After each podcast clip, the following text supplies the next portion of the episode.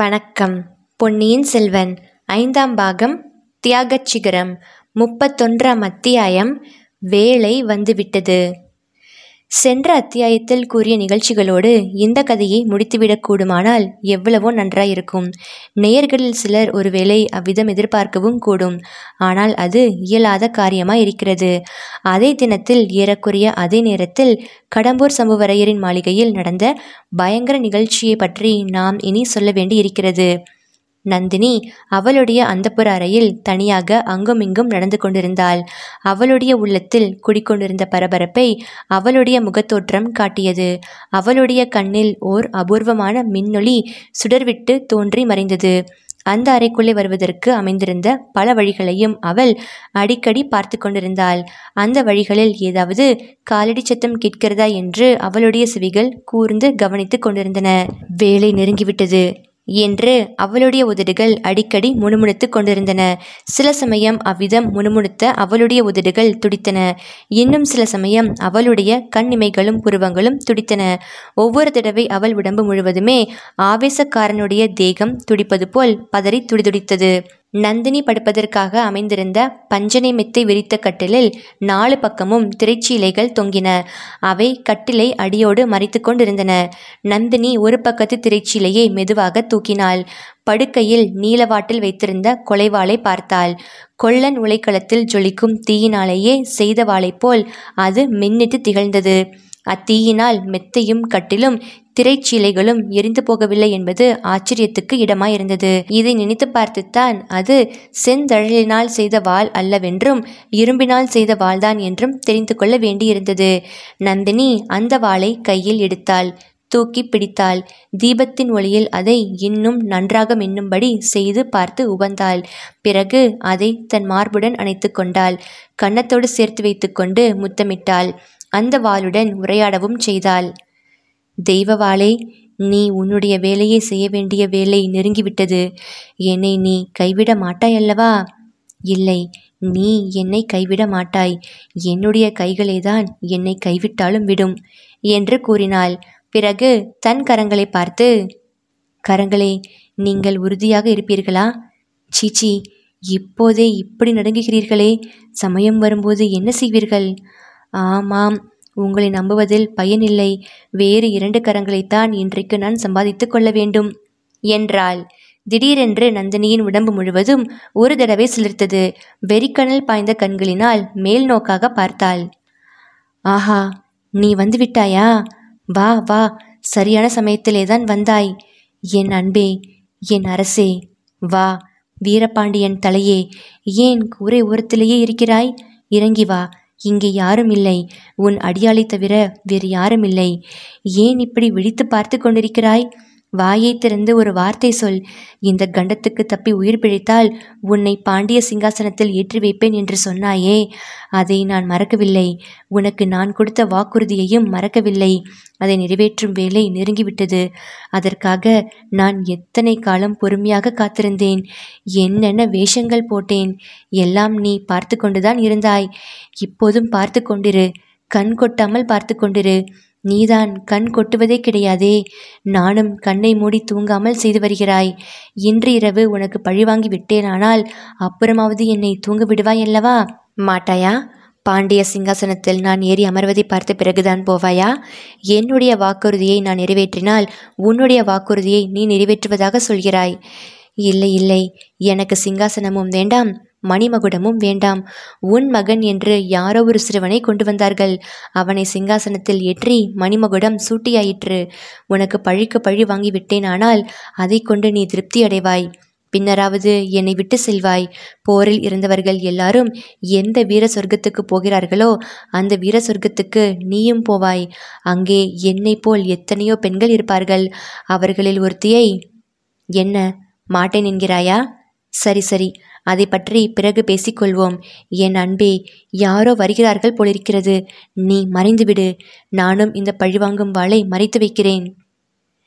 அச்சமயம் வாசற்படிக்கு அருகில் உண்மையாகவே காலடி சத்தம் கேட்டது. நந்தினி வாளை கட்டலில் வைத்து கொண்டிருக்கும் போதே மணிமேகலை உள்ளே வந்தாள். சற்று முன் வெறிப்பிடித்து புலம்பிய நந்தினி ஒரு கண நேரத்தில் முற்று மாறுதல் அடைந்தவளாய், நீதான மணிமேகலை? வா என்றாள். அவள் குரலில் அமைதி நிலவியது. அக்கா, இது என்ன, எப்போதும் வாளும் கையுமாகவே இருக்கிறீர்களே என்றாள் மணிமேகலை. பின் என்ன செய்வது? ஆண் பிள்ளைகள் இவ்வளவு துர்த்தர்களாயிருந்தால் நாம் வாளை துணை கொள்ள வேண்டியதுதானே. தேவி, நான் ஒருத்தி துணை இருக்கிறேனே, என்னிடம் தங்களுக்கு நம்பிக்கை இல்லையா? உன்னிடம் நம்பிக்கை இல்லாமலா என்னுடைய அந்தரங்கத்தை எல்லாம் உன்னிடம் சொன்னேன்? மணிமேகலை, இந்த உலகிலேயே நான் நம்பிக்கை வைத்திருப்பவள் நீ ஒருத்திதான். ஆனாலும் உன் கூட பிறந்த சகோதரனுக்கு எதிராக உன்னால் ஒன்றும் செய்ய முடியாதல்லவா? அக்கா, எனக்கு கூட பிறந்த சகோதரன் இல்லை என்று முடிவு செய்து கொண்டு விட்டேன்.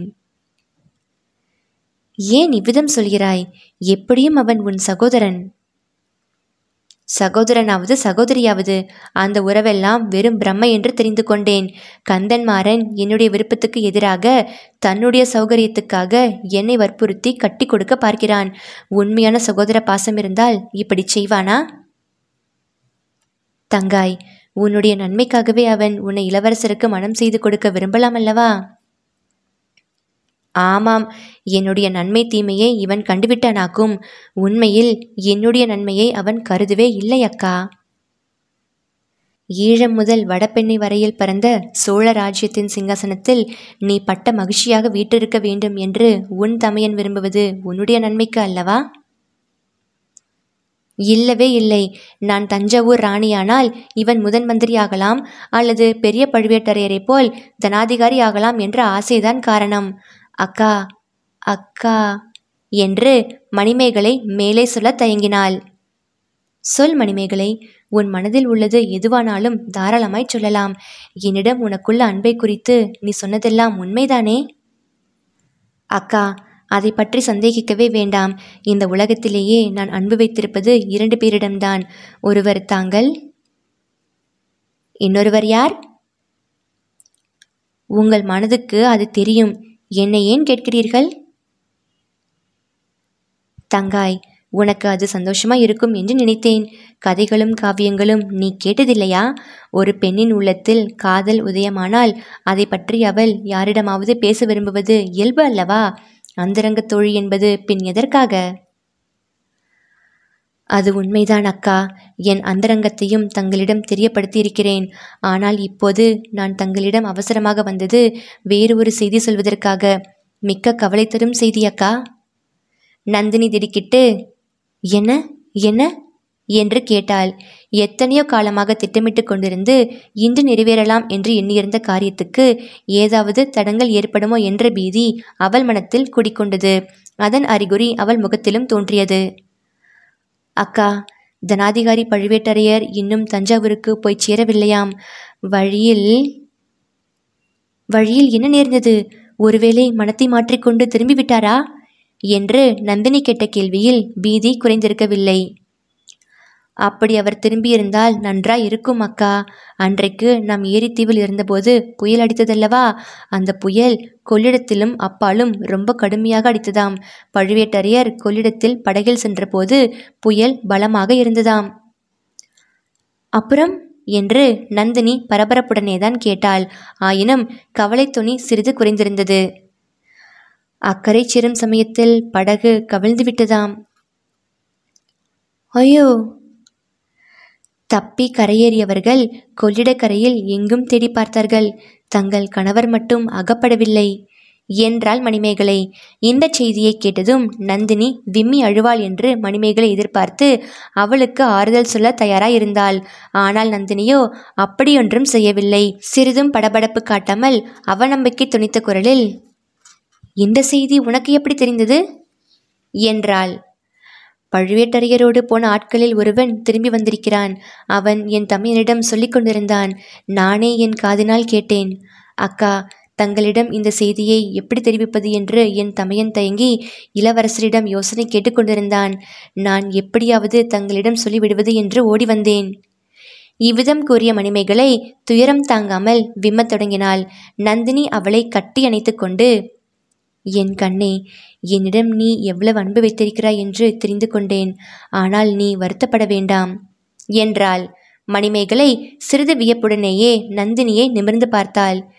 இவளுடைய நெஞ்சு எவ்வளவு கல் நெஞ்சு என்று அவள் மனத்தில் தோன்றிய எண்ணத்தை நந்தினி தெரிந்து கொண்டாள். தங்காய், துக்கச் செய்தியை கூறி எனக்கு ஆறுதல் சொல்வதற்காக நீ ஓடி வந்தாய். ஆனால் உனக்கு நான் தேறுதல் கூற வேண்டி இருக்கிறது. நீ வருத்தப்பட வேண்டாம். என் கணவருடைய உயிருக்கு ஆபத்து ஒன்றும் வரவில்லை என்பது நிச்சயம். அப்படி ஏதாவது நேர்ந்திருந்தால் என் நெஞ்சை எனக்கு உணர்த்தி இருக்கும். அதனாலே தான் நான் கவலைப்படவில்லை. ஆனால் நீ கேள்விப்பட்டதை இன்னும் விவரமாய் சொல்லு. என் மனத்தில் வேறொரு சந்தேகம் உதிக்கிறது. என்ன சந்தேகம் அக்கா? உன் தமையனும் அந்த பல்லவ பார்த்திபேந்திரனும் சேர்ந்து என் கணவருக்கு ஏதேனும் கெடுதல் செய்ய திட்டமிட்டிருக்கிறார்களோ என்று எண்ணுகிறேன். அதற்கு முன் ஜாக்கிரதையாக இம்மாதிரி ஒரு செய்தியை அவர்களே தயாரித்திருக்கலாம் அல்லவா? எனக்கு விளங்கவில்லை அக்கா. அவர்கள் ஏன் பழுவேட்டரையருக்கு தீங்கு செய்ய வேண்டும்? நீ பச்சை குழந்தையாகவே இருக்கிறாய் மணிமேகலை. உன் தமையனும் பார்த்திபேந்திரனும் என் மீது துர்எண்ணம் கொண்டிருக்கிறார்கள் என்று நான் சொல்லவில்லையா? அதற்காகத்தான் இந்த வாளை எப்போதும் அருகிலேயே வைத்துக் கொண்டிருக்கிறேன் என்றும் சொல்லவில்லையா? சொன்னீர்கள்.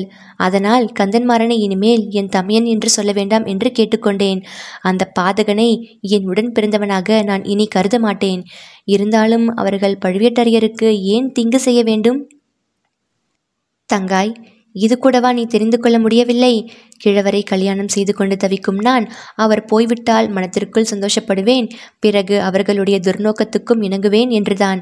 உன் தமையன் இப்படிப்பட்டவன் என்று தெரிந்திருந்தால் அவனை என் வீட்டில் வைத்திருந்து சகோதரனைப் போல் கருதி பணிவிடை செய்திருக்க மாட்டேன். யமலோகத்தின் வாசல் வரை சென்றவனை காப்பாற்றி இருக்க மாட்டேன்.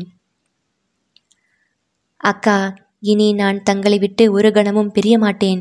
அந்த இருவரில் ஒருவர் இங்கு வந்தால் என்னுடைய கையாலேயே அவர்களை கொன்றுவிடுவேன். மணிமேகலை, அந்த கவலை உனக்கு வேண்டாம். என்னை நானே காப்பாற்றிக் கொள்வேன். கந்தன் மாறனும் பார்த்திபேந்திரனும் என் அருகில் நெருங்கினால் என்றும் மறக்காதபடி அவர்களுக்கு புத்தி கற்பித்து அனுப்புவேன். அவர்களிடம் எனக்கு சிறிதும் பயமில்லை. முரட்டு இளவரசரை பற்றி மட்டும்தான் கொஞ்சம் பயம் இருந்தது. நல்ல வேளையாக அந்த அபாயத்தை நின்று என்னை நீயே காப்பாற்றிவிட்டாய். நான் தங்களை காப்பாற்றினேனா? அது எப்படி? இளவரசரின் உள்ளத்தை நீ கவர்ந்து விட்டாய் என்பதை அறியவில்லையா மணிமேகலை? வானர் குலத்து வீரரை கையை பிடித்து இழுத்து அப்பால் தள்ளிவிட்டு உன்னை அவர் ஏரி தண்ணீரிலிருந்து எடுத்து காப்பாற்றியதன் காரணம் என்ன? அதற்கு பிறகும் அவரை நான் கவனித்து கொண்டுதான் வருகிறேன். உன் மனத்திற்கு அது தெரியவில்லையா மணிமேகலை? தெரியாமல் என்ன, தெரிந்துதான் இருக்கிறது. இளவரசரை நினைத்தாலே எனக்கு பயமாயிருக்கிறது. அவர் அருகில் வந்தால் என் உடம்பு நடுங்குகிறது. என் தமையன் என்று சொல்லிக்கொள்ளும் கிராதகன் இருக்கிறான் அல்லவா? அவன் வேறு ஓயாமல் என் பிராணனை வாங்கி கொண்டிருக்கிறான். இளவரசரை நீ மணந்து கொள்ள வேண்டும் என்றுதானே? ஆம். தனியாக என்னை ஒரு கணம் பார்த்தால் போதும், உடனே எனக்கு அவன் உபதேசம் செய்ய ஆரம்பித்து விடுகிறான். அவனுடைய தொந்தரவுக்காக இளவரசரை மணந்து கொண்டு விடலாம் என்று முடிவு செய்து விட்டாயா? தாங்கள் கூட இவ்விதம் சொல்கிறீர்களே என்று மணிமேகலை விம்மி அழத் தொடங்கினாள். அவளுடைய கண்களில் கண்ணீர் அருவி பெருகிற்று. நந்தினி அவளை சமாதானப்படுத்தினாள். ஏதோ விளையாட்டுக்காக சொன்னேன், அதற்காக இப்படி அழ ஆரம்பித்து விட்டாயே என்று சொல்லி கண்ணீரை துடைத்தாள். மணிமேகலை சிறிது சமாதானம் அடைந்ததும், என் கண்ணே, உன் மனத்தை நன்றாக சோதித்து பார்த்து பதில் சொல். உண்மையாகவே நீ இளவரசர் கரிகாலரை விரும்பவில்லையா? அவரை மணந்து கொண்டு சோழ சாம்ராஜ்யத்தின் பட்ட மகிழ்ச்சியாக இருக்க ஆசைப்படவில்லையா என்றாள் நந்தினி. ஒரு தடவை கேட்டாலும் 100 தடவை கேட்டாலும் என் பதில் ஒன்றுதான். அக்கா, அந்த ஆசை எனக்கு கிடையவே கிடையாது. வானர் குலத்து வந்தியத்தேவரிடம் உன் மனத்தை பறிகொடுத்திருக்கிறாய் என்பதும் உண்மைதானே? ஆமாக்கா. ஆனால் அவருடைய மனது எப்படி இருக்கிறதோ? அவருடைய மனது எப்படி இருந்தால் என்ன? அவர் உயிரோடு இருந்தால் அல்லவா அவர் மனத்தை பற்றி கேட்க வேண்டும். மணிமேகலை திடுக்கிட்டு, என்ன சொல்கிறீர்கள் அக்கா என்றாள். மணிமேகலை, நீ இன்னும் உண்மையை தெரிந்து கொள்ளவில்லை. உன்னுடைய நிலைமையையும் உன் அன்புக்குரியவனுடைய நிலைமையையும் உணரவில்லை. என்னை பற்றி நீ கவலைப்படுகிறாய், என் கணவரை பற்றி கவலைப்படுகிறாய். எங்களை பற்றி உண்மையில் கவலைப்பட வேண்டியதில்லை.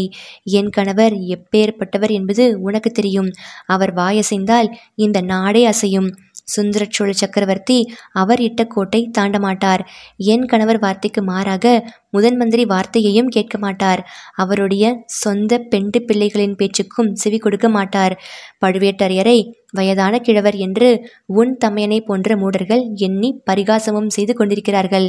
ஆனால் அவர் ஒரு மூச்சு விட்டால் உன் தமையனையும் பார்த்திபேந்திரனையும் போன்ற 100 வாலிபர்கள் மல்லாந்து விழுவார்கள்.